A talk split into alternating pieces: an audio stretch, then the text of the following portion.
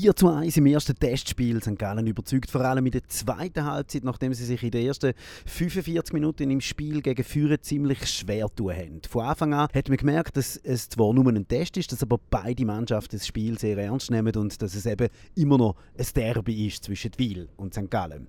Wiel hat in der ersten Halbzeit ein, zweimal ein bisschen Pech gehabt. Entweder gibt der Schiedsrichter kein Penalty oder dann scheitert es am St. Galler Goalie, am Lukas Vatkowiak.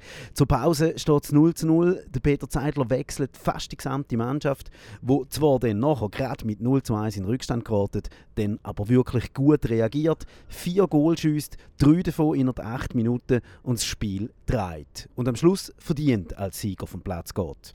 Natürlich fällt der Jeremy Gimeno auf, der zweimal trifft und für viel Gefahr sorgt. Natürlich der spielfreudige Ruiz, der es 2 zu 1 erzielt.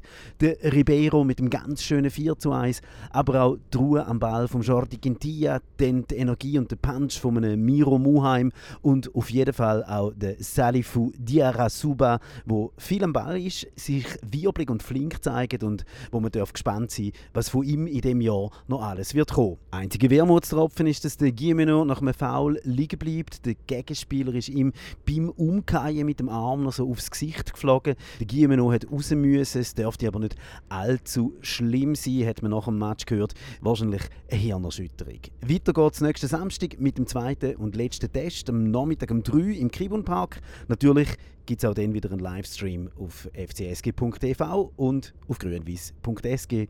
Wir sehen und wir hören uns.